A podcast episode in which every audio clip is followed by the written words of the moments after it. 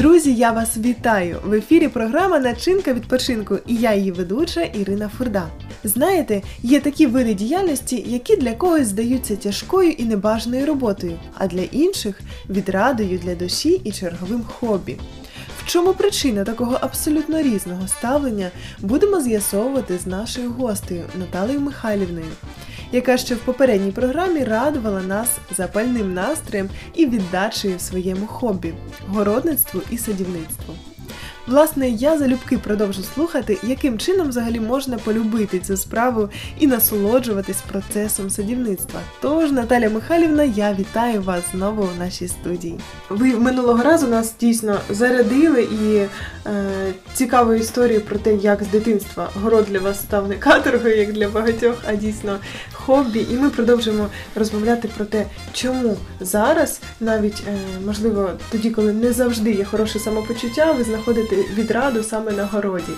Чим для вас це є такою такою радісною подією, або навіть ну просто хорошим часом проведення? Часом проведення це тому стало е, таким приємним, е, тому що ми працюємо вдвох з чоловіком. Ми два молодих пенсіонери, які ще є сили, є бажання і є мотивація. Мотивація в тому, що в нас внуки, які це все це споживають з радістю. Ми не потребуємо допомоги, тому що ми е, зараз дуже раціонально розподілили е, все на дільни, на нашій ділянці. Зробили занування. У нас зараз є тоді, коли коли раніше у нас був весь все засаджено городиною, зараз у нас є занування. На 10 сутках у нас ем, десь третя частина це огород з грядочками.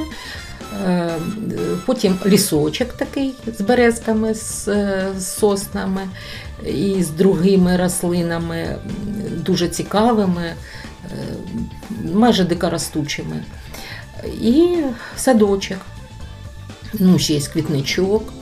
Е, дуже багато засаджено там, де була гола земля, зараз це трава, е, яку ми косимо, а потім ми її використовуємо як мульчу.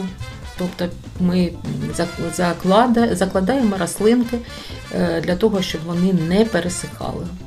Тому для нас це цікаво, результати завжди є.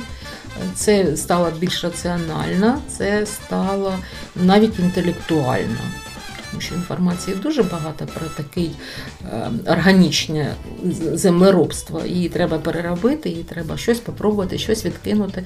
І це завжди, ну скажімо, город став інтелектуальним.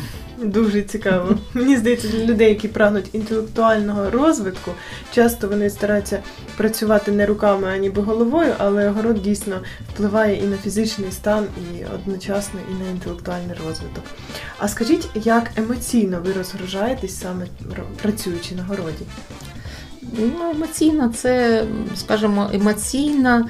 Е, ти коли бачиш рослиночку, яку ти посадив з зернятка, воно починає з'являтися з землі, то це вже перші емоції. Це перші емоції, це малесенька, е, малесенька рослинка, яка потребує твоєї уваги. І ти розумієш, що може вирости з неї. Ти, е, Це перші емоції. Чим добре, добра праця на городі?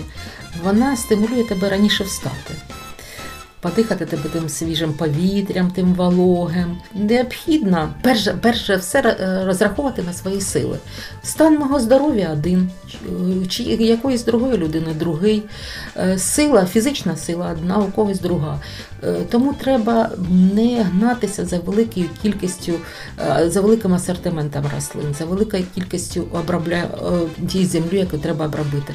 На двох грядочках можна посіяти скільки і можна виростити так багато городини і так багато рослин, які тобі будуть приносити користь цілий рік.